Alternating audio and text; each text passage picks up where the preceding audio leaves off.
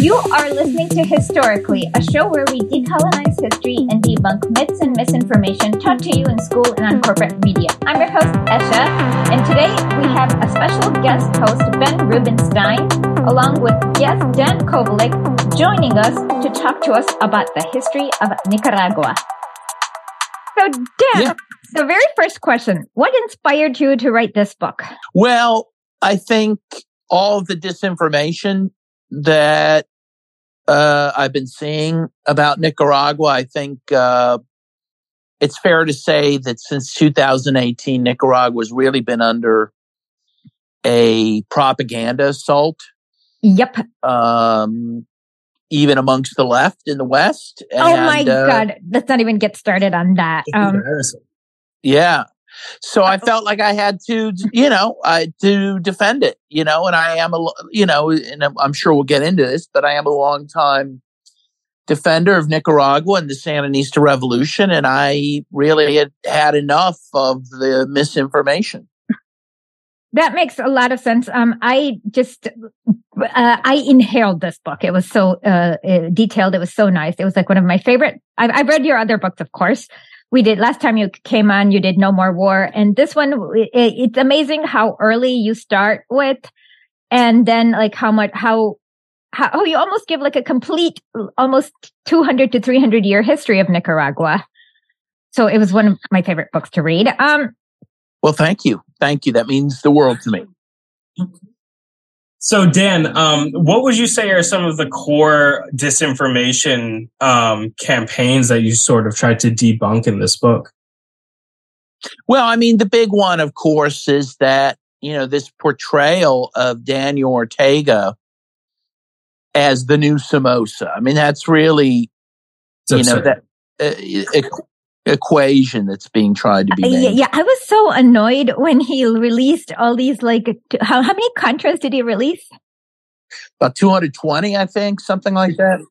Yeah, I was so annoyed. I'm like, oh, how dare you guys? Like that is like the opposite of authoritarian. And we know many of these once they go to DC, they'll be back doing um their yeah i think the exact number was 222 and an interesting tidbit dan i don't know if you uh, got into this at all was um, they offered Alvarez, uh, Bishop Alvarez, who was recently uh, arrested for like coup coup esque activities. Um, and he signed the document to, um, or no, he didn't sign the document. He verbally agreed to go to the U.S. And as he was boarding the plane, he changed his mind and started demanding to talk to the clergies and refused to sign the paper uh, and refused to get on the plane. So they actually offered him his freedom as well.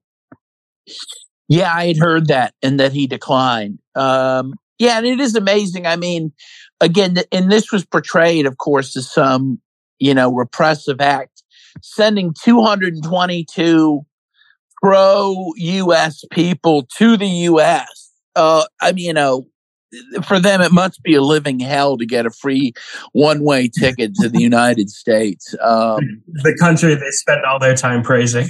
Yes. Uh, and money, uh, and, and their gravy train from all the National Endowment activity. Yeah, exactly. No, I mean, it was, again, like uh, when you compare what these people did, which, which was organize a very violent insurrection that killed over 200 people that did billions of dollars of de- property destruction that destroyed the economy um tortured cops lit yeah, them tortured apart. cops raped people Oh, yeah, I saw that video from 2018. Oh, yeah. Very few lead world leaders would put up with that. Very few countries would treat people with kid gloves in the way that Daniel Ortega uh, has. I mean, to put a finer point on it, you know, a lot of these people would have been tried for treason and summarily shot.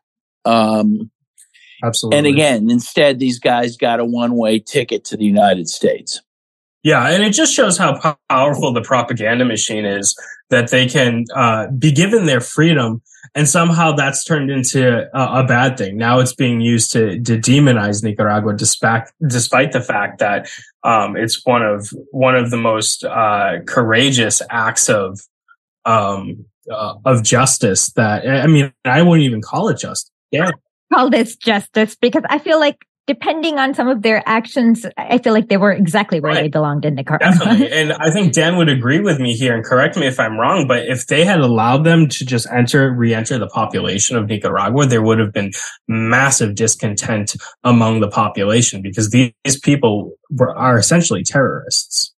Yeah, celebrations broke out when people learned they had been sent away. I mean, there yeah. were mass yeah. protests supporting uh, the deporting of these people. Uh, I think, yes, to the extent people were unhappy with Ortega after 2018, it was because he was not more punitive, uh, you know, and not because of bloodlust or the desire for revenge, but people wanted to feel safe, you know, and these people, as you say, if allowed to be on the streets, you know, would organize again, uh, violent actions and uh, endanger people's lives. So they, the people clamored for justice, as you say. They wanted these people gone. And once they were gone, people were glad. And in fact, very shortly after that, there was a poll taken and I guess there was a worldwide poll. Very, you know, various countries were polled as to how peaceful their, their country, they thought their country was. And Nicaragua scored the highest in the world of people saying that they felt their country was peaceful. And again, I think that was a reaction to the fact that uh, Daniel got rid of these people. Definitely. And if you even talk to Sandinistas, as Dan, I'm sure you do all the time, um, they'll tell you that like if this happens again, they won't wait for the government to act. They're going to organize themselves because they, they feel strongly about protecting that that very piece that you mentioned. Yeah, and you know when we talk about a revolution, and we talk about being a revolutionary, you know, the first, the first duty of a revolution is to defend itself and its people, right? I mean, a revolution that cannot defend itself is not worth anything, right? Because it will go away. I mean, that's kind of an obvious point.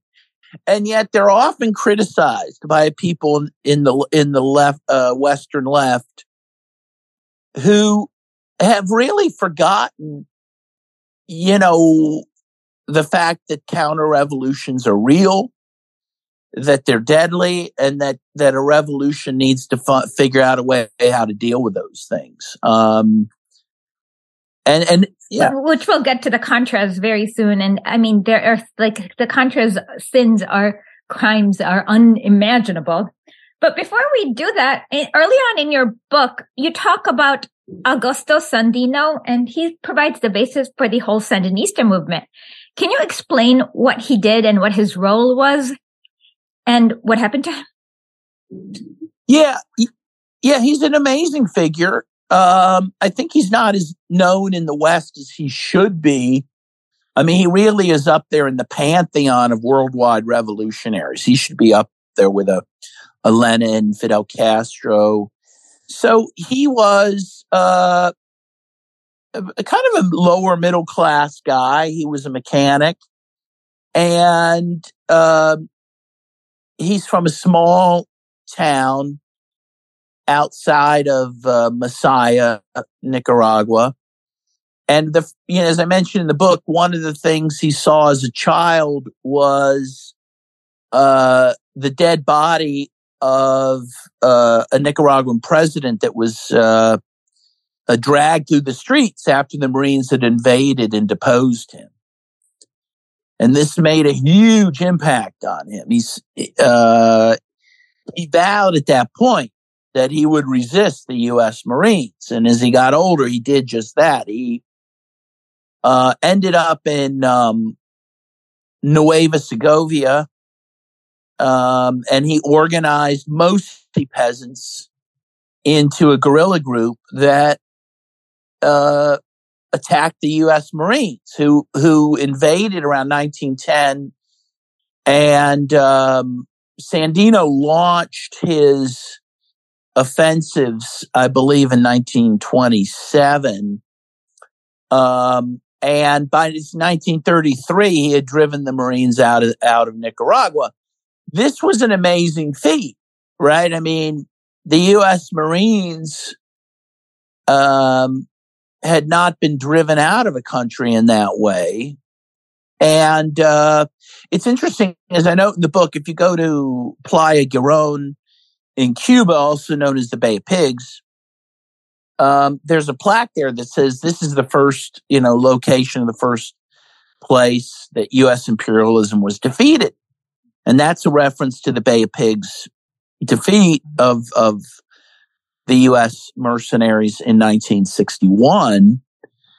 Uh, but of course, Sandino had already pulled that off in 1933. So he gets an incredible amount of, of, or should get an incredible amount of credit for that.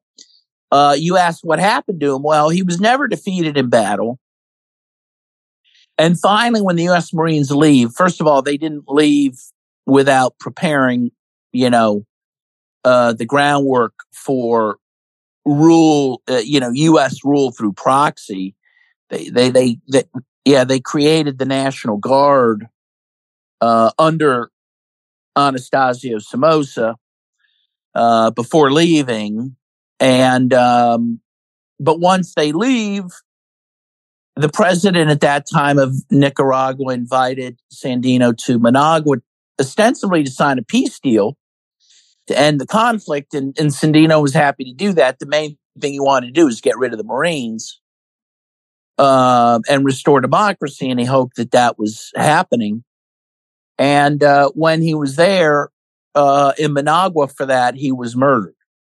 And that was under the command of, uh, correct me if I'm wrong, Dan, of the U.S. installed President William Walker. Is that correct? Uh, William Walker was back in the 1850s.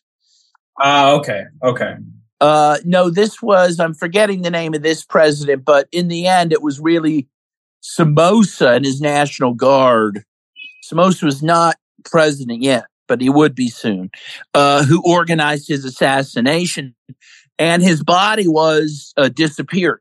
His his remains have never been found, uh, which is a huge uh, uh, uh, tragedy amongst the Nicaraguan people. You know that they could never properly mourn Sandino and his death. Uh, but in any case, he was murdered. His remains uh, disappeared, and shortly after, Somoza declared himself uh, really dictator of Nicaragua, and he and his two sons would rule Nicaragua with an iron hand from then on, from 1934 until they were overthrown by the Sandinistas in 1979.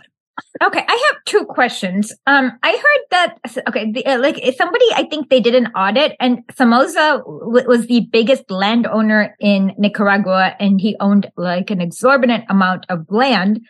So, can you quickly talk about the conditions for rural peasants in Nicaragua uh, under the Somoza dictatorship? Y- yes. I mean, the conditions for the peasants, for workers, for most people outside the few rich was terrible. I mean, Somoza did nothing to develop the country. He owned not only most of the land, he owned uh, factories as well. In fact, if you go to Nicaragua, the, the streets are paved uh, although a lot are paved over now, but you still see these stones that, that many of the uh, roads are paved with. And they're, they used to, I don't know if they're still called this, Ben. You can tell me whether, but they, they used to be called Somoza stones because it was his company that made the stones.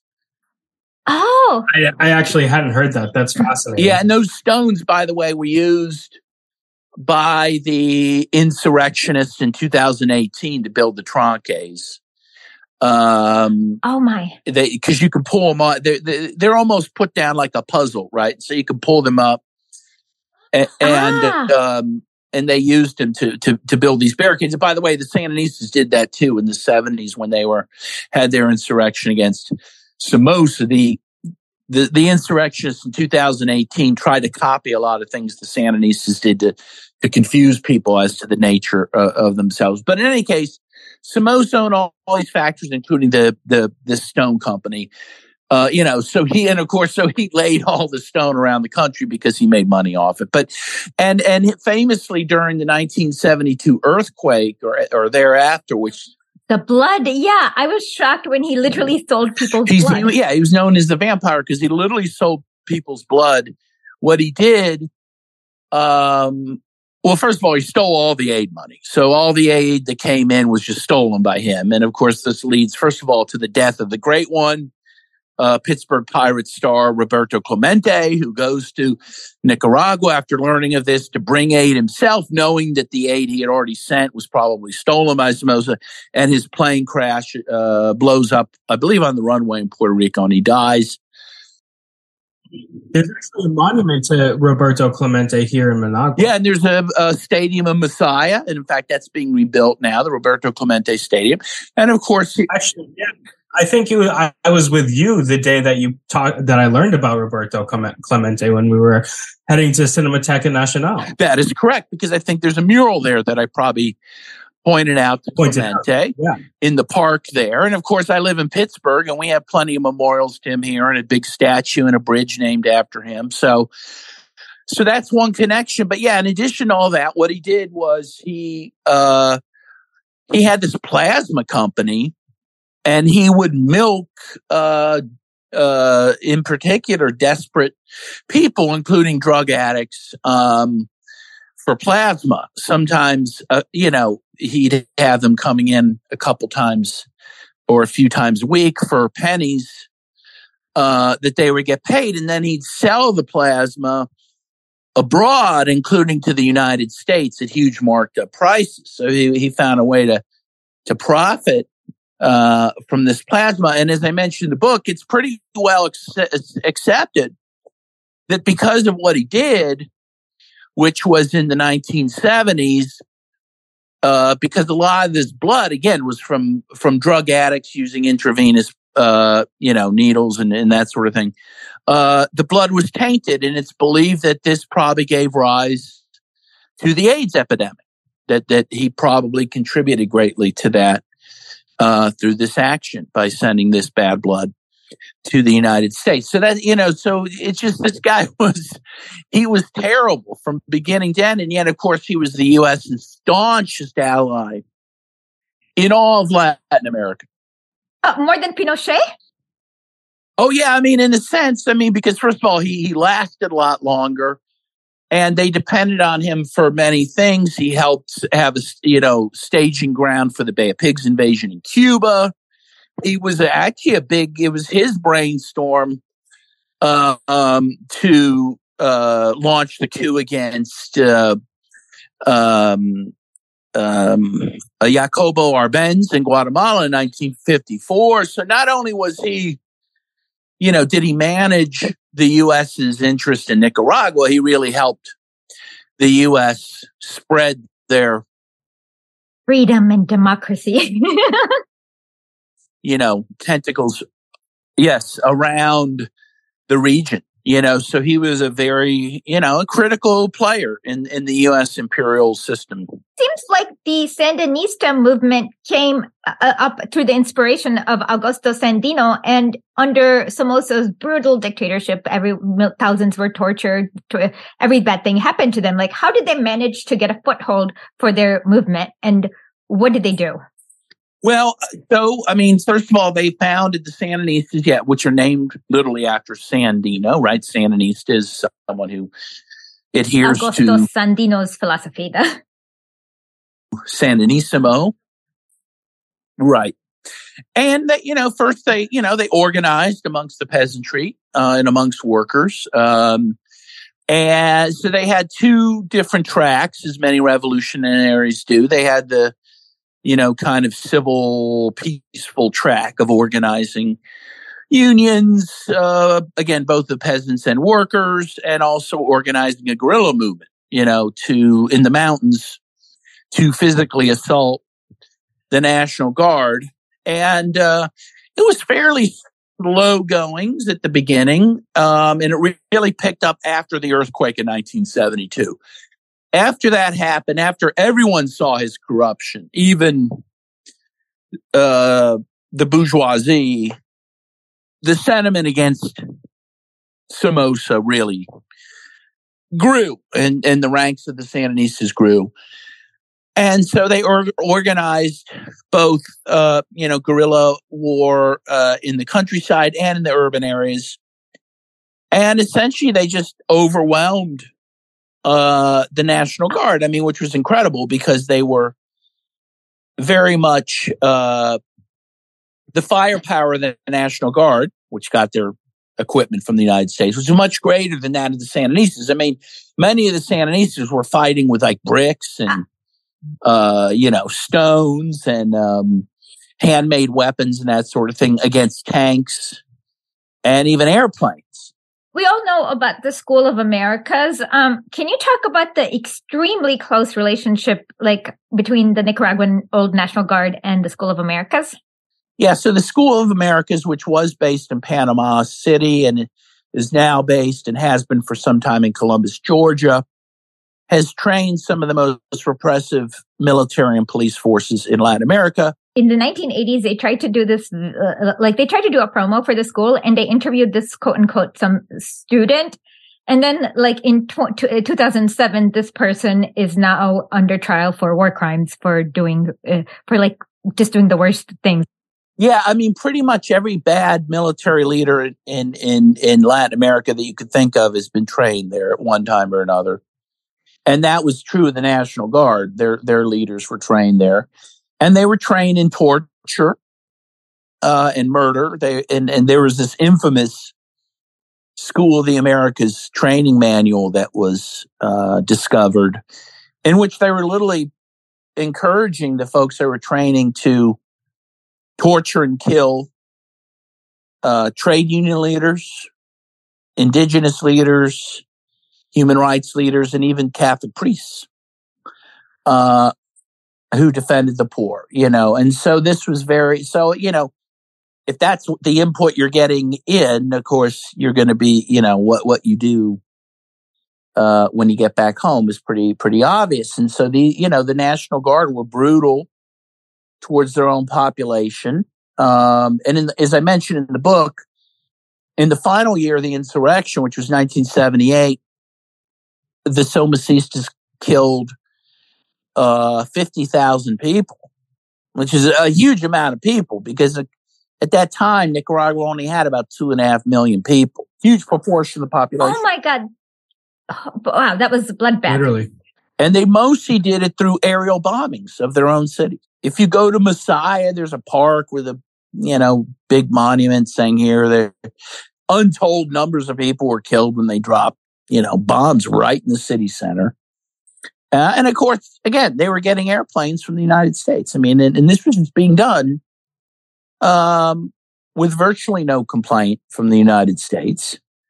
Um, and then again, so in, in, many ways, it was a miracle that the Sandinistas won, but they did win because they had major popular support. At some point, you know, the tide had turned so much against Somoza that, that he just could not keep the flood waters from, from, uh, overrunning him. But it, it was, uh, a miracle. And in fact, you know, no one thought outside Nicaragua that the Sandinistas would win. I mean, aside from Fidel Castro, they really weren't getting much outside support uh, because no one, for example, in the in the in the communist, you know, international movement, um, again outside Fidel Castro, believed they could succeed. I mean, no one thought this was going to win. I mean, in large part because they thought the the time for the guerrilla movement had ended.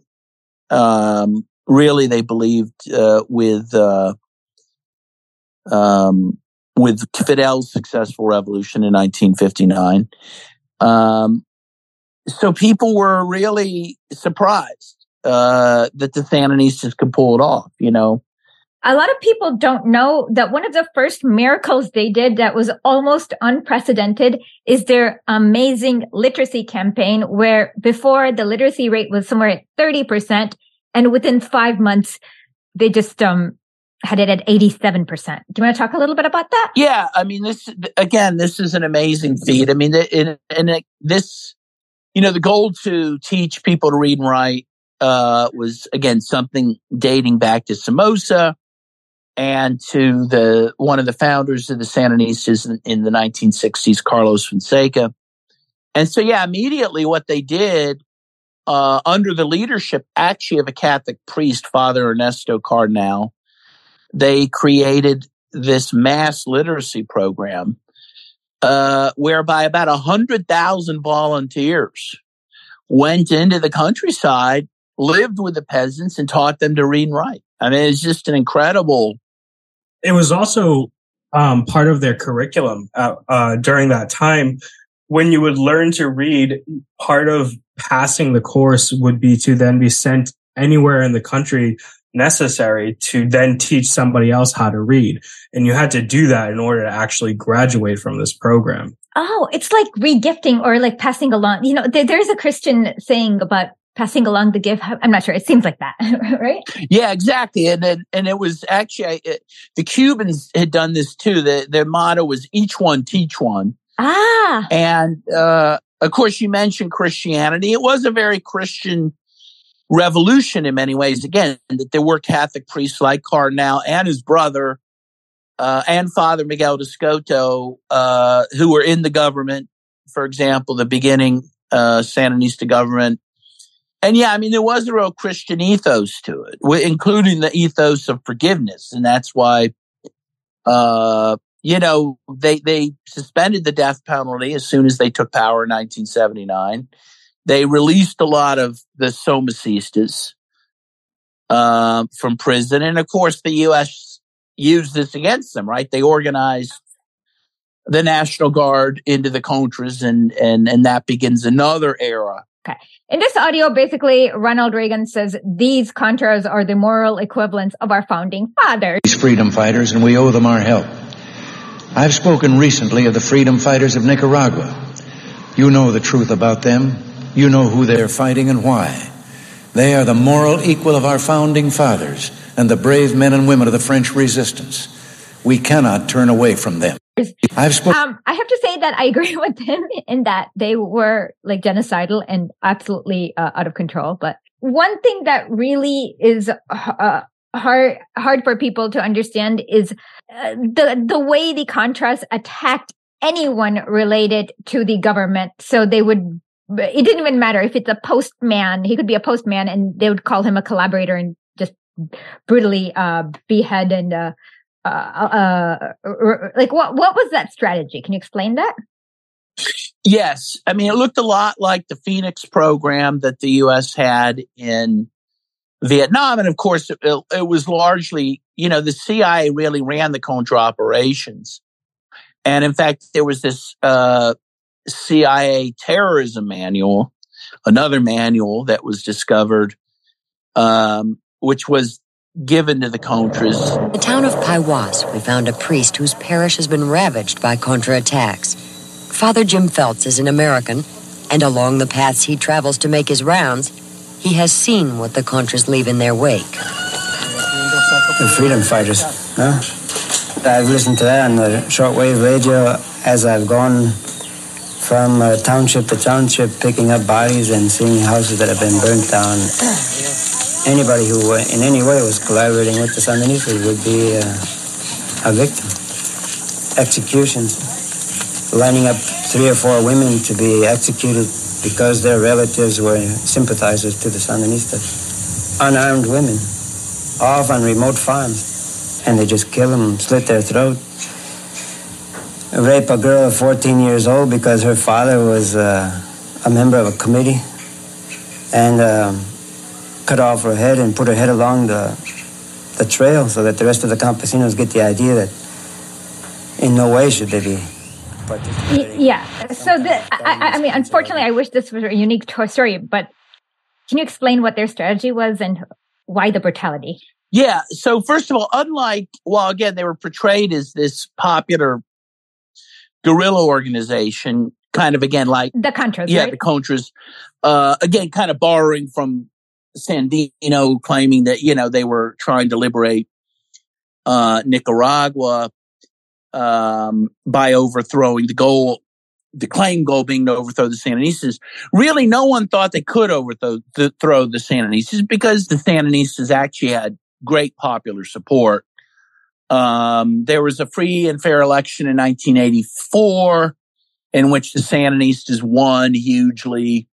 So everyone knew they had popular support. The, the Contras were not going to overthrow the Sanities. So the goal instead, and again, this harkens back to the Phoenix program, which was begun by the CIA in Vietnam in, I believe, 1968, when again, there they realized they would not be able to overthrow and defeat the Viet Minh, who we called the Viet Cong. Well, there never was such a thing called the Viet Cong. The People's Liberation right. Army. so the goal then becomes to simply destroy the country. That is, if we can't beat you, if we can't overthrow you, we're going to destroy your project, right? So Ah, so it's just like an arsonist. Yeah. So we're going to destroy your economy, which the U.S. did really. We're going to destroy your literacy campaign in part by murdering literacy instructors and teachers. We're going to terrorize the country.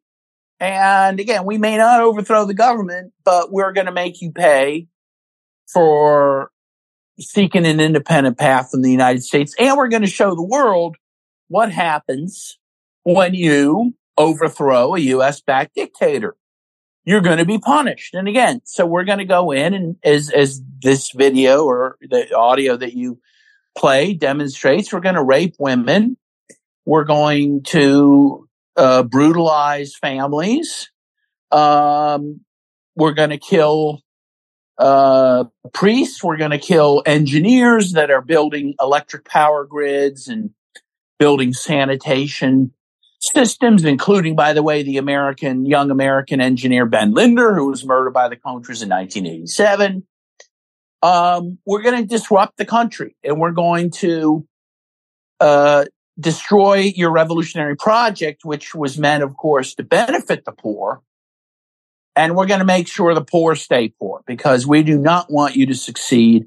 We don't want you to show uh, that that an independent path can lead to anything but misery. And so that that's what happened. And so for nearly 10 years, the Contras terrorized the country. They never took over one blade of grass in Nicaragua. They were un- unable to hold any territory because they, again, the only way guerrillas can do that is if they have popular support, which the Contras had none. Uh, yeah, and their actions just preclude any kind. I mean, I, I don't think I don't see how any human could support besides one. I guess right, exactly. Uh, but they did terrorize the country for nearly a decade. They killed another 30,000 Nicaraguans, right on top of the 50,000 that were killed in the last year of the insurrection. Uh, by, by 1990, the economy was in ruins, not just from the Contras, but from the U.S.'s economic warfare against the country. Were they sanctions? There were sanctions, there were embargoes, there were blockades the CIA uh, blew up oil installations. Oh, uh, so it's exactly what they did in Cuba. Yeah, mine the harbors. Wait, they mined the harbor so then boats would blow up if they tried to cross the uh, cross the line, the mining line. Yes, and in fact, it, as the International Court of Justice in the case of Nicaragua versus U.S. pointed out, uh, they were so nasty. The CIA that they didn't even inform their allies of this, right? Oh. So a few allied boats, I think an Italian boat was destroyed, uh, a French boat. You know, they didn't tell their allies that, hey, we've mined the harbors, so maybe you don't want to go there. But, you know, that's how cruel this war was. And as we know, after 1987, after Congress finally, believe it or not, Congress was like, wow, these guys are terrible, these Contras. So they cut off aid to the Contras. And as we know now, Reagan um, continued to fund the Contras by, by selling cocaine on the streets of the United States, by selling.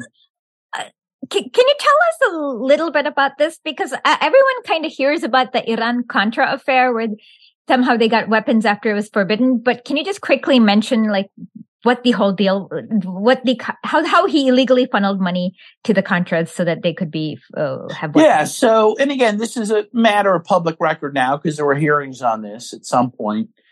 Um.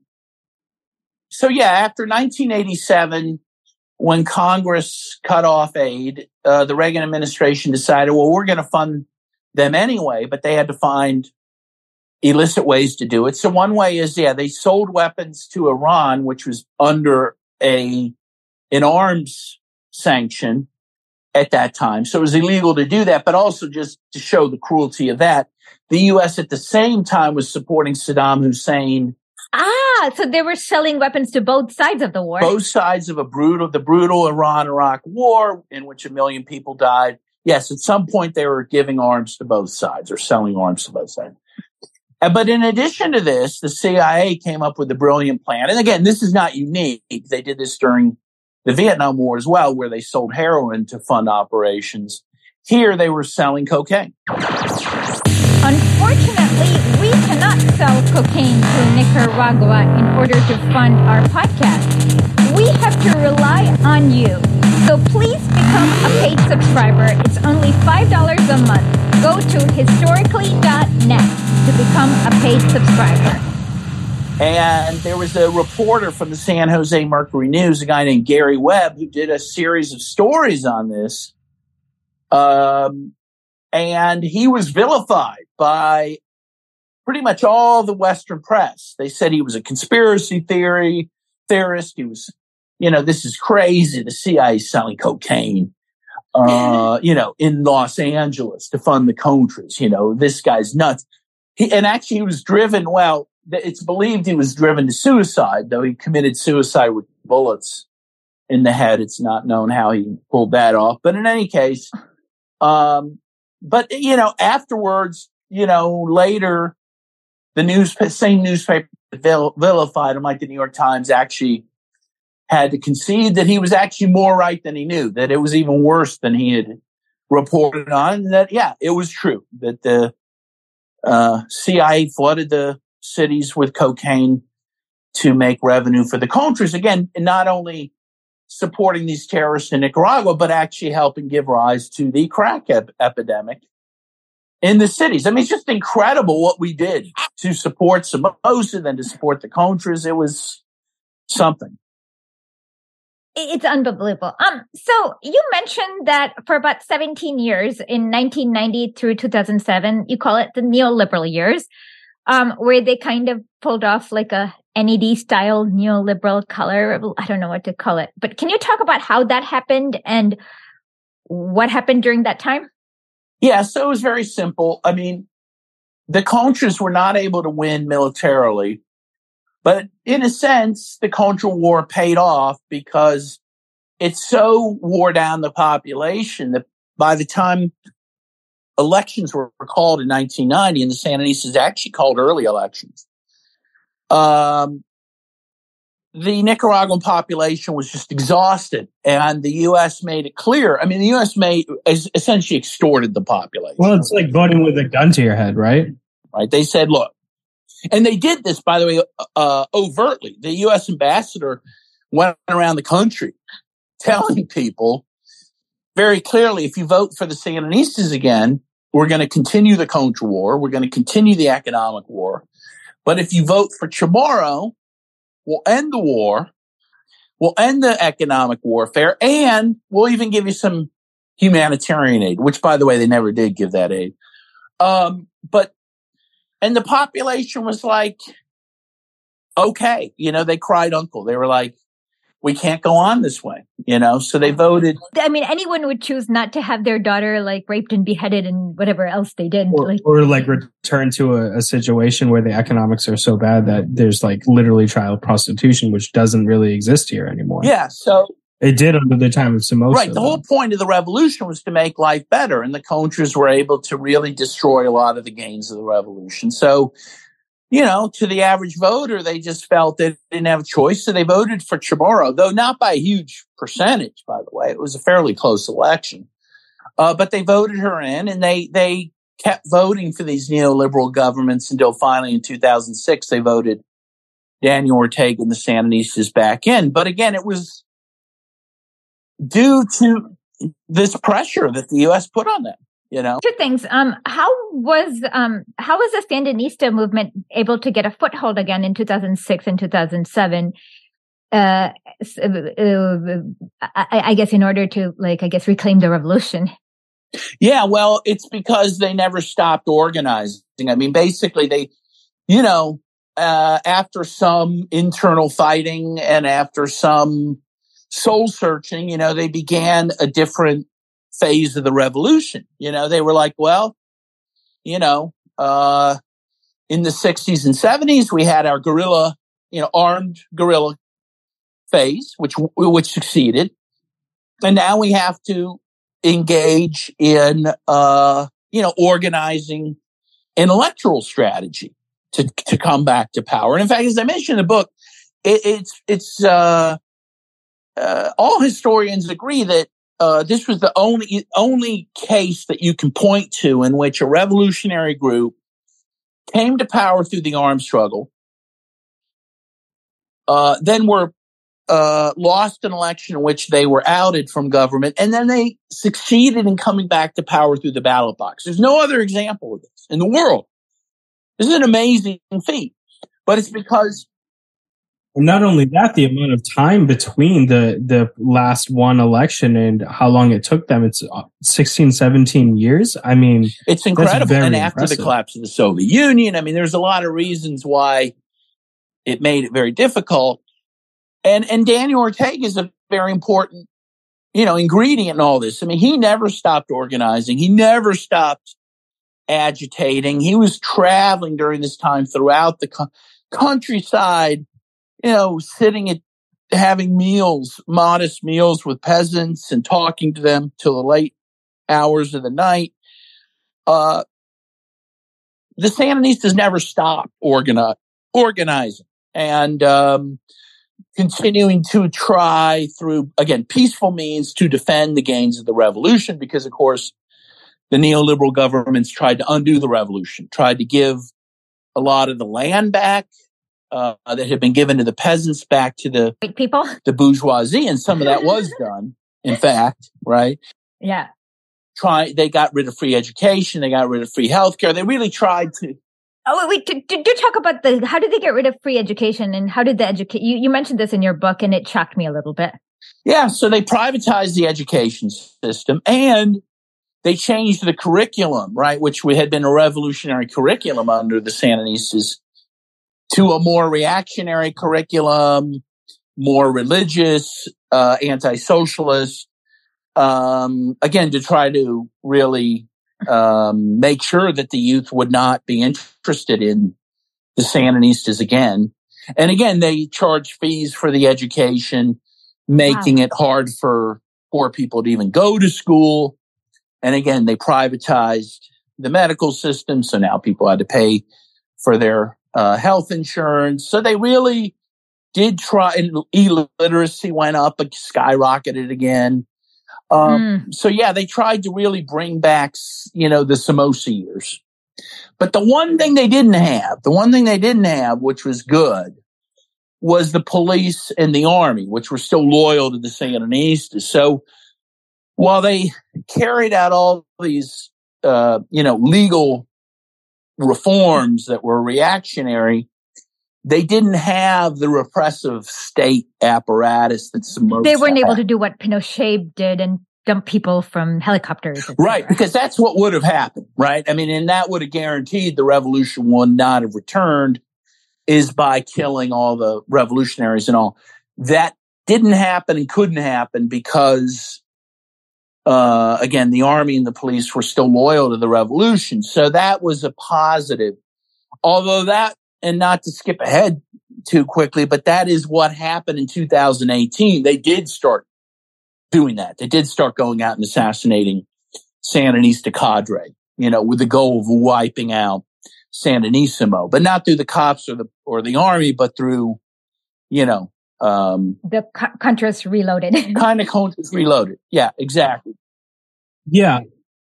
Also, Dan, I'm wondering if you can get a little bit into um, the foreign policy of the neoliberal era, because again, correct me if I'm wrong. I'm not sure. I have all my facts here, but um, the relationship between Nicaragua and Taiwan didn't that actually start during the neoliberal era? Yeah, it did. So yeah, during the neoliberal era, um, they created the Maquiladora zones in um, in in Nicaragua, mostly in Managua, in which literally hundreds of thousands of people had been employed um, in sweatshops, essentially Um, and th- these were mostly, if not solely, owned by the Taiwanese. So they had this very close relationship with Taiwan, who did employ a lot of people.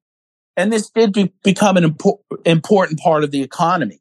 Um, under the Sandinistas, under Sandinista, uh, the first phase of the revolution after 1979, they of course quickly recognized the People's Republic of China, right?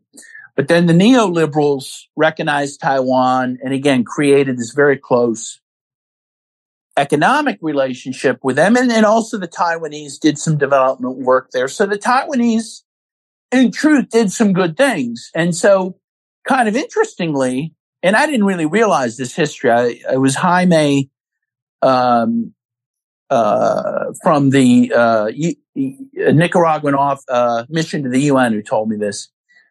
He said, so when the Sandinistas come back to power in 2007, they had to decide, well, are we're going to recognize the People's Republic again, or are we going to stay with the Taiwanese? Um, and interestingly, when Daniel had his inauguration in 2007, uh, Nicaragua invited every country in the world to come, including the United States. That's that's just their policy. Right? It turned out Taiwan sent the biggest delegation. I think 104 people or something. And they made it clear to Daniel that they were willing to keep working with them, keep employing people, keep uh, doing development work. And Daniel's position was, well, if it ain't broke, why fix it? You know, like. Well, they need the jobs. Yeah. Uh, we need the jobs, about th- 300,000 jobs. So you figure a family of four on average, although that's probably bigger in Nicaragua.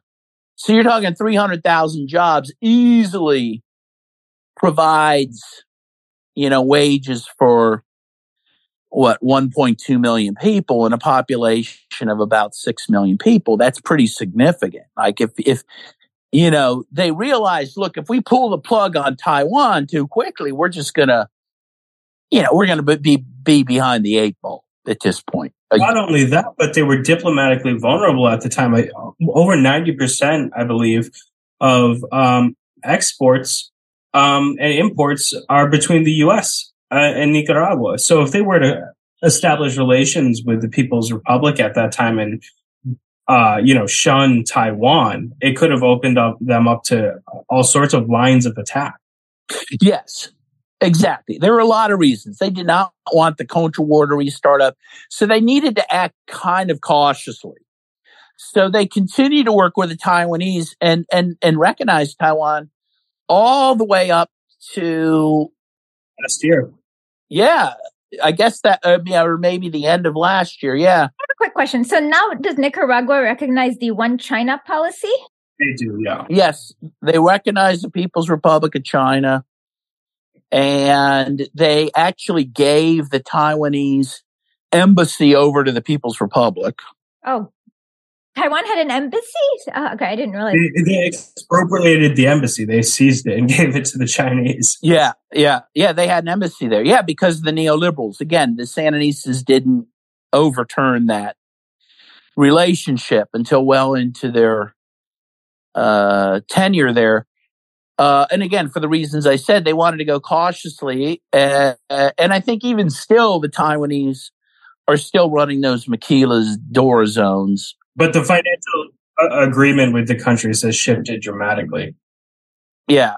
And, and by the way, the zone's a lot smaller, uh, largely because of the 2018 uh, uh, coup attempt, which really disrupted the economy. And I, so uh, between that and the pandemic, the I believe uh, the three hundred thousand jobs were reduced to about hundred thousand jobs. So that was another reason the Sandinistas could turn to the People's Republic because the maquiladora zones just weren't as important as they had been. And also it's worth noting between 2017 and um, the end of 2021 or, or, or 22 when they reestablished ties china became a significantly stronger uh, country economically in this time. So china um, it was also in a stronger position to um, to help nicaragua by the time they reestablished relations. It might have not have gone so well had they tried on China's end back in 2007. Yeah, I think that's right. Um, so yeah, the Sandinistas really kind of bided their time on that one, and you know, and that's what Daniel's good at. I mean, he's, in fact, a lot of his cadre get frustrated. They think he's too patient. Uh, but a lot, almost every time, his patience is paid off. Eventually, they're like, "Wow, you were right." But yep. they don't see the the wisdom of his ways. Yeah, I, I felt that one or two times. I've, Oh, okay. So can we talk about most Americans don't realize the extent of the violence um, for the 2018 color revolution coup attempt in Nicaragua.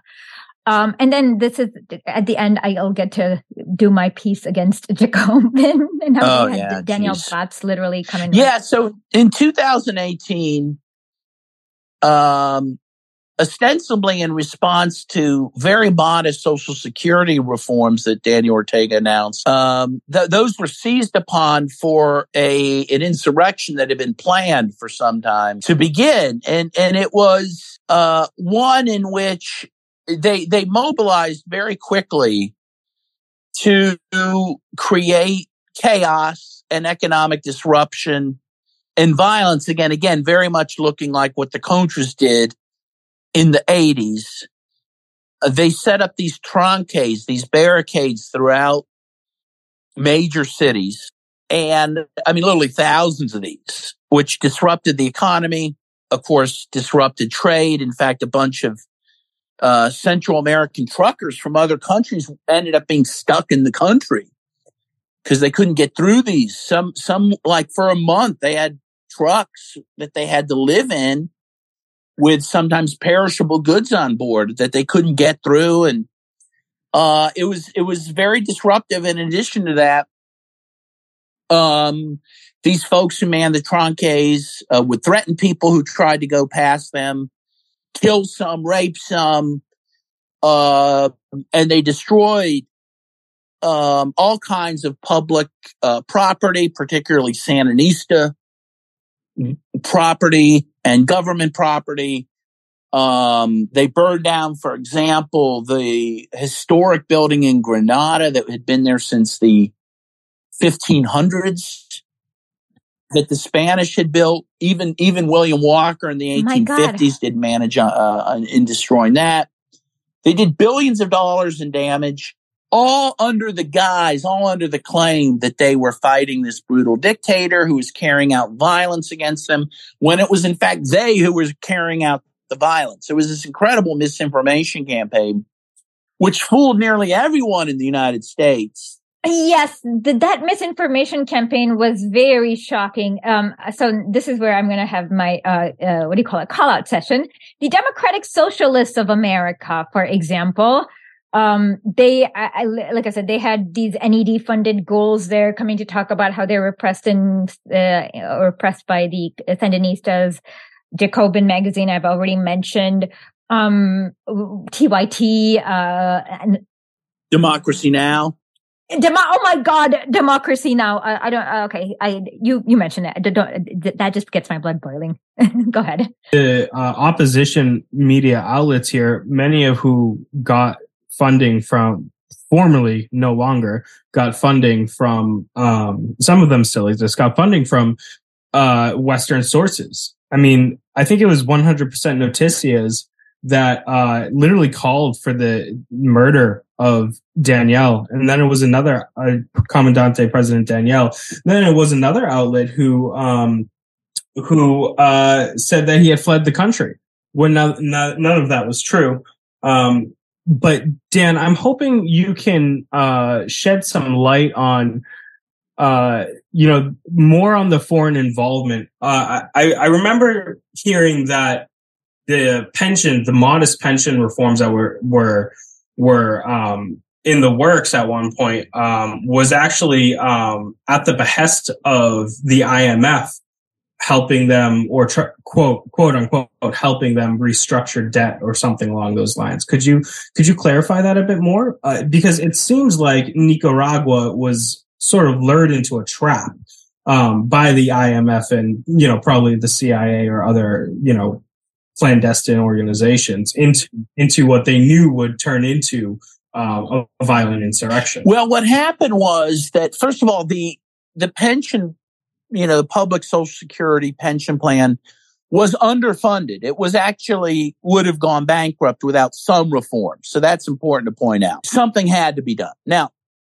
to decide what to do, uh, Ortega, again, as he is want to do, uh, he actually negotiated with, you know, the stakeholders, um, in the country to try to come up with a solution. How, you know, what changes needed to be done to, uh, to save the program.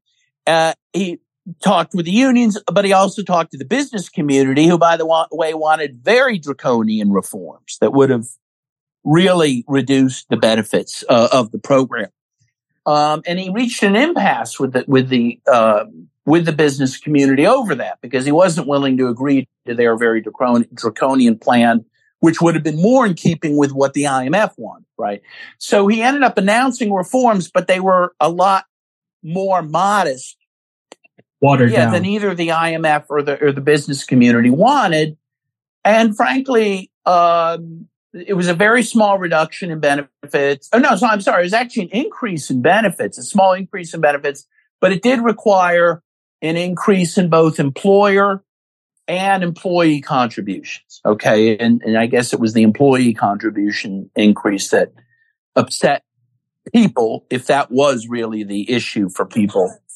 The color revolution. I, I, I don't know. Um, because uh, uh if they were in power, God knows they would have done much worse.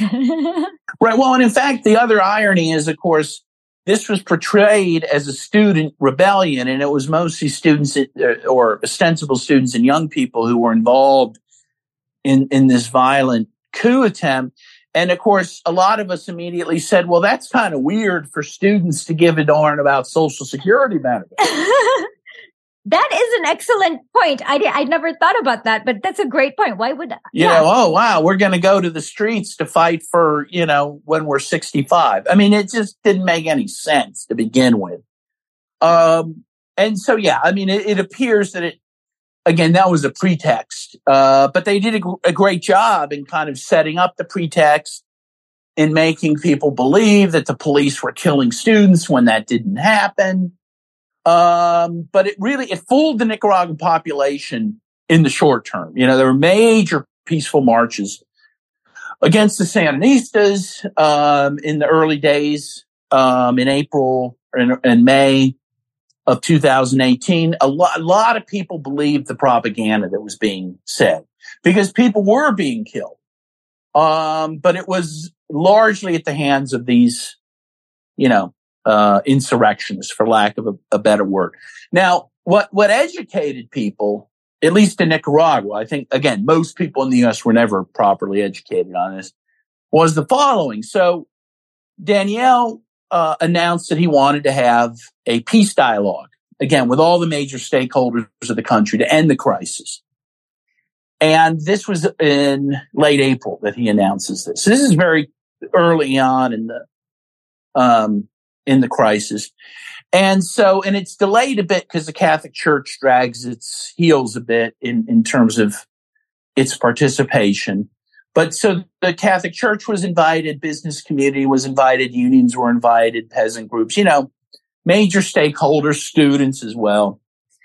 Um, and on the, when, when finally it convenes, I believe in May, the Catholic Church, their first demand is get the police off the streets because they're the ones committing the violence, the church said. So, uh, hold on. Um, can we do a quick? I don't know if you have the statistic off the top of your head, but can you talk about so uh, the number of police killed versus the number of ordinary people? Because the police have guns, and if the police are killed, if more number of police are killed, it shows you they're clearly restraining themselves. Yeah, something like 22 police were killed, and by the end of the conflict, about 200 and 20 some people were killed. So, I mean, you're talking about 10% of the people killed were cops. Yeah, and, and, and, and, the police are the one with the guns, so it's like it should be uh, a, if they were trying to kill citizens, right. it should have been a bloodbath. Well, also at first the police were told to stay in the barracks. They were told not to go out on the streets at first, I believe. Well, that that's that's what I'm getting to. So the Vatican said, please take the cops off the street. And Ortega said, okay. So he put the cops in the barracks for 50 days, 50 days. Jesus Christ. Yeah. And the army never came to the streets, by the way. That has to be pointed out because the general's position was this is a domestic conflict. We protect the homeland from foreign invasion, not from domestic disputes. So they never came out. So, and then the cops are sent to their barracks for 50 days. In the 50 days, the violence only increases. And so, of course, the population realizes, oh, it must not have been the cops that were doing this. it was these insurrectionists. And so by the end of the 50 days, the Nicaraguan people are like, okay, this is ridiculous. Please come and save us. Get rid of these crazies. And uh, the first people who came out to do that, to start clearing the tranques, were the historic combatants, the people who had fought Somoza, who had fought the Contras. They organized themselves and started coming out and getting the, the people manning the tranques off the streets, mostly peacefully, by the way. They didn't have to fire a shot to do that, but they organized themselves to do that. And then the police followed close behind and very quickly the tranques went away because by this time, again, the population was exhausted by these people. They realized who the true enemy was. And again, a lot of people thought Daniel was crazy for taking the police off the streets. Uh, but in the end, they agreed that this was the way to go. And not only did he get the police off the streets, he told the Sandinista cadre, don't take matters into your own hands. He believed if we wait this thing out without using a heavy hand. We could, by force, push the tranques out. We could do that, but he believed a lot of people, a lot more people would have died. So he didn't want to do that. But he also knew that if he took the cops off the street, it would show who was carrying out the violence and that this, you know, people would realize what was really happening. And both of those goals were met. And so um, by July 17th, 2018, the last town, Monimbó, was liberated, and that's how they viewed it, from these tranques, and the insurrection was put down. Again, relatively peacefully. Uh, the 200 some that died could have easily been thousands if Daniel had truly been uh, Somoza. I mean, he certainly would have bombed those. I mean, he could have easily ignited a civil war by just saying to the Sandinista cadre, "Hey, gloves off, green light." But he didn't. But he didn't do it because these people are more than willing to protect the peace of their country. It's a socialist project, and you've seen how these kinds of um, civilian political militaries that are empowered by the government can be so effective in places like Venezuela, and what happens when you don't have them in places like Bolivia. Um, so, yeah, I, I, think that I, I, think you're 100 percent correct. Daniel's restraint uh, is, is something I think the history books will write about someday. Yeah, no, it was incredible, and I was there for I I, I entered Nicaragua on July 17th and met people from Monimbó who had just been liberated. And literally they sobbed. One woman, and this is in my book, sobbed for about an hour telling us how terrible the last months had been. How, and she said, I wasn't afraid to be killed at the Tranques. I was afraid to be raped because women were being raped, including female police officers. And she said, I, you know, they were just sobbing also with relief she said, when we saw the Sandinistas coming to liberate us, we just cried. She said, this was another triumph of the revolution. This was like July 19th, 1979 all over again. And of course, it happened to coincide with that date, two days before July 19th. So by the time July 19th comes two days later, and they have the annual celebration of the Sandinista Revolution. And again, I was there in the plaza for that it was just mass joy, uh, elation. I mean, it was the happiest July 19th in years because people believed this was a second triumph. They had won again. They had defeated, uh, you know, these Contra type forces again.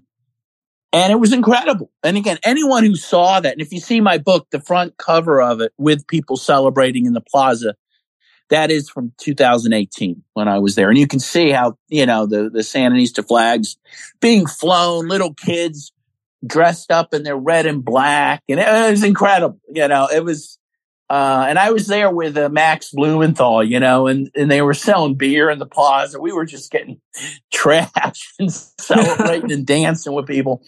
Uh, it was incredible. And again, to see that you and, and then Daniel came out and Daniel spoke like, this is not a dictator. This is, you know, this is not a guy who just put down, violently put down a popular rebellion. This is a guy who was now being applauded for having defended his country. And in fact, the song that was playing, one song that kept playing in the plaza, and then I heard everywhere, it became a huge hit on the radio, was Danielle Cicada, Daniel Will Stay, which was written ah.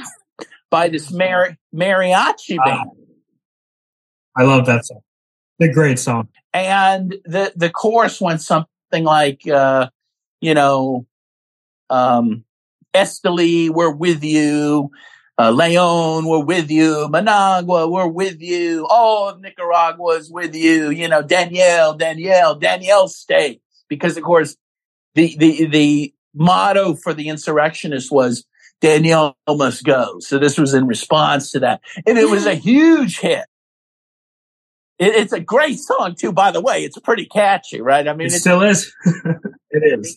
Daniel. So it, the funny thing is that all these new revolutionary songs were written because this was the new revolutionary moment, you know? And again, what do people like, you know, uh, democracy now do with a song like that? Well, they just ignored it. They just ignored that people were making videos, which you can find on YouTube. All these people made these videos and there was a certain kind of, uh, pattern to them that people did. Um, uh, you know, dancing to this song and whatnot. Uh, yeah, well, it, so it was an amazing thing. And, and, and the irony is, of course, I think it in the end strengthened the Sandinistas. You know, they, they decided that they could not go to sleep again. They could not rest on their laurels. They had to continue to organize, continue to educate, continue to mobilize the population because the counter revolution would always be around the corner. Dan, I actually want to ask you uh, some questions based on what you just said.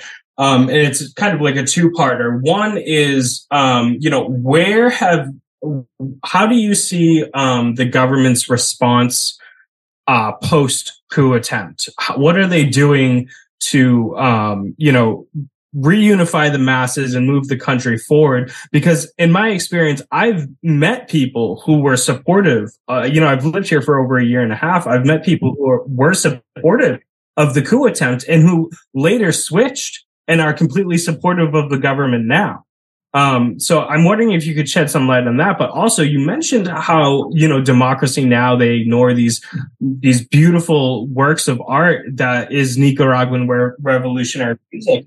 But recently, I don't know if you've caught wind of this. I've noticed that they've started to take a very famous song um, from the revolution and try to use it uh, against as against the government as sort of a um, liberatory cry, a pseudo liberatory cry. And that song, um, it's uh, it's not it's uh, right on the tip of my tongue. It's uh Nicar- Nicaraguita, uh little Nicaragua. Nicaragua, Nicaraguita. Okay. Yeah, and so the opposition has very recently, within the past month, I believe, started to use that as a slogan. And of course, it's emanating from these people who, who are now in the United States. Yeah, well, and again, they tried to do that during the 2018 coup attempt as well. They they really tried to essentially co-opt a lot of the symbols of the revolution and the songs and whatnot, um, while at the same time trying to destroy a lot of the symbols of the revolution. But yeah, they tried to kind of drape themselves in this revolutionary flag. Yeah, that happened with the MLRS as well, right? Yeah, who supported the coup, of course. Yeah, and you know that's a smart thing to do. Of course, it really confuses people. Yeah, because they say, "Oh, look, we're the real left, and we're so radical. We're breaking things and setting fires." And but really, what they're trying to do is destroy revolutionary process. So I wonder if you can explain um, sort of what the government, and not only the government, but the FSLN as a separate entity, has done to sort of bring the country back together since the coup was defeated. Well, I think for one, doing just the opposite of what you're saying. Instead of destroying, they've created and built right? Daniel Ortega, since 19, since 2007, has built 26 world class hospitals throughout the country. They're working on more now. Yeah, engaged in massive road building and construction. They built this huge bridge up in northern. Um, the Wawa. Yeah. And where people had like, you know, they had a, a, a festival over the bridge when it was built. They were so. Yeah. There were massive marches in support. Yeah. Because it cut travel time by hours for some people, you know, who, who had to, you know, uh, go down, down and up mountains and through a river to bring their goods to market. Now they could just cross this bridge, right? That's a common theme. I, I have a friend here who is a, a very committed Sandinista, a Miskito in, indigenous person, and he first voted for Daniel over a decade ago because he said to himself, this is what he told me. I promised myself I would vote for whoever built a road to my community because he lived in a very remote indigenous community and Daniel built that road. Yeah, well, and I think that is the theme. I mean, the Contra types destroy and the Sandinistas build, right? And, and create. I mean, I think that is how they've managed to uh, con- continue to have the support of the population. It's quite simple. And people see this. And they also granted amnesty to uh, not not these 222, but even prior to that, there was an initial wave of amnesty. Correct? Oh, oh yeah, a lot of people who actually committed pretty bad acts were just sent home, and they're still at home. Yeah, they were told, you know, don't stop your organizing activities, don't commit any crimes, and you're good, right? Don't be bad. Be good and you'll be fine. Yeah, that's exactly what happened. And, and yeah, uh, all these other people who, who just got sent to the U.S. had been given amnesty and released, but on condition, as you said, that they would stop trying to overthrow the government and they didn't stop. That's why they were rearrested and then finally sent to the U.S. I mean, uh, and again, uh, in truth, to the extent people were upset with Daniel, it's because he was too benevolent to these people who had done terrible, terrible things to the population. But his goal has always, always been, and in fact, it's the name of his government, right? It's, if, if you go to Nicaragua, you'll see it's called the Government of Peace and National Reconciliation. That's what they call the government. And he has always been interested in that. In 2006, when he ran and, and won re-election, he ran with an ex-Contra leader. He has tried to work with the other side. He's tried to work with the church. He's tried to work with business. And often they've turned on him, uh, but the people see that he's, he's tried, right? And so, um, now I think people see him as the undisputed revolutionary leader. He is like a Fidel Castro or, you know, a, a, a, Ho Chi Minh. You know, he's on that level where people realize, oh, this guy's very smart. He's very patient. He's very wise and he has the interest of the people at heart. And he shows that again by, by the health care, by the education. And the Sandinista cadre continue to organize. They're growing. The Sandinista youth is being organized and growing. And there's rallies and marches almost every weekend. Oh yeah. I mean, they walk right by my place. I, I see, I see them frequently. Uh, just, you know, blasting the revolutionary music, you know, Sobierna, which is sovereignty, um, is a very popular song right now. And I mean, they don't just come out when the government tells them to come out. They come out when they want to come out. And it's very frequent and it's mass demonstrations, hundreds, thousands of people. Yeah. I mean, it's very heartening. And again, this really the, the Sandinistas show, they demonstrate what it means to be a revolutionary. And my own view is most self-described leftists in the West don't know what a revolutionary is. Obviously not since there have been zero revolutions in the West. Well, yeah, exactly. Number one. And number two, you know, when they, they got excited with this about the Sandinistas in the 80s, when the Contra War was happening, it was very sexy. When he went to Nicaragua, you, know, you saw all these Sandinista soldiers playing guitars and they were fighting with their AK 47s and fighting the good fight. And it was very easy to, you know, kind of, uh, you know, it was a very Manichaean view of the world. It was very easy to see who was good, who was bad. And the ones who didn't gang rape nuns. right. It, it, was a very, but it was a very exciting time, right? And, and I think a lot of revolutionary, well, so-called revolutionaries in the West don't understand that the real revolution isn't through the AK 47, but it's through books and it's through medicine and it's through building roads and building hospitals. I think Mao said something about how it, the, like, the brick that lays the, is like a, is built brick by brick or something like that about, uh, through the roads. yeah, exactly. That's the revolution. That well, there's also another great quote, and the the author is escaping me, but the quote "go deeper and deeper to the masses." That was exactly Daniel's strategy between 1990 and 2007. Yeah, exactly. Again, you know, where he would just travel by himself around the country, meeting with uh, irregular people. I mean, that's why he's beloved, especially by the peasants. And by the way, in 2018, there was very little coup activity uh, in the countryside because the peasants never got fooled. The peasants are the backbone of the revolution. Uh, and that's about half the country, by the way. You know, because the Sandinistas have always been loyal to them and they've always been loyal to the Sandinistas.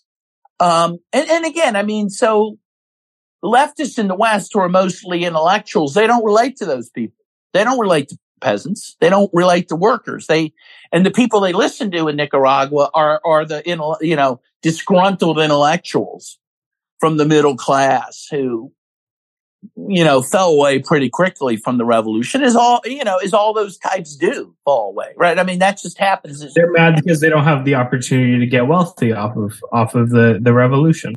Yeah. And they, they, they really didn't want their, uh, you know, uh, uh, property being uh, nationalized and redistributed and that sort of that, you know, because these are a lot of these people, the Sergio Ramirez's, for example, were from the bourgeoisie, you know, and, and they didn't want land being given away and that sort of thing. They, they wanted democracy, that they wanted, but they wanted democracy, bourgeois democracy that wasn't going to rock the boat.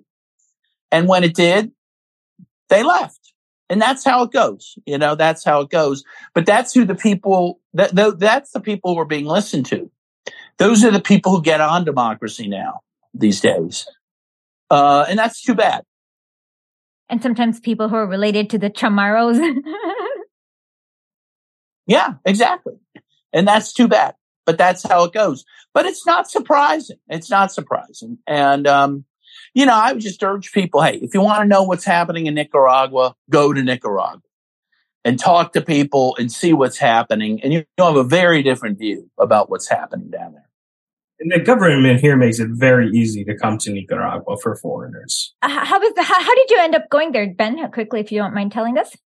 Well, originally I was going to go to Palestine so I could like study the situation of apartheid and resistance, but because of COVID, I couldn't get into the country despite the fact that I'm Jewish.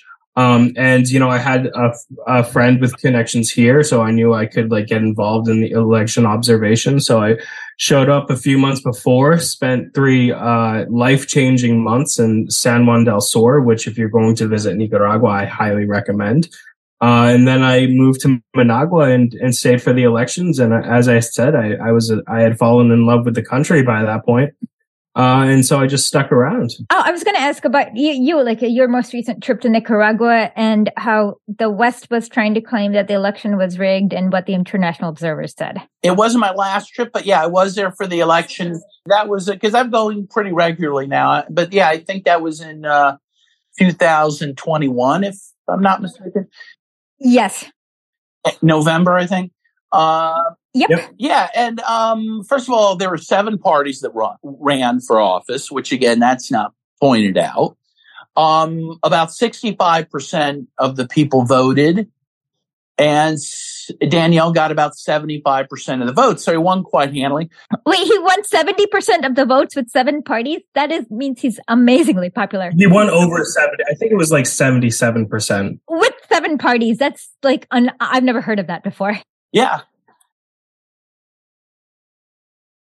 And these opposition parties, they're still operating. There, there's, there's one, uh, uh, the, uh, I can't remember the name off the top of my head, but um, they're they're right near the Periodista neighborhood in Managua, Dan, if you know that. But, but they have a, a whole big headquarters there, and they they're still operational. Yeah, I mean it, it's a it's a you know pluralistic, multi-party democracy. You know, um, which it gets no credit for.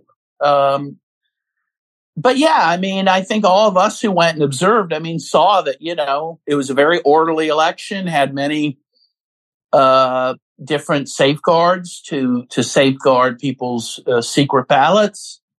Um, and again, it was like a party. People were out celebrating while they were voting. This this was, you know, again, they they don't take for granted the right to vote in a, in a free uh, society. Dan, were you in Chinandega with me during those elections, or did you go to somewhere else? I was in Chinandega, which was wonderful. I mean, again, it may it puts our de- so-called democracy to shame. Um, I have nothing but love for Nicaragua and the Sandinistas. I guess I'll say that. Music for this show is done by Wrecktech. You can find him on SoundCloud and on Spotify. W R E C K T E C H. And thank you for listening to our show.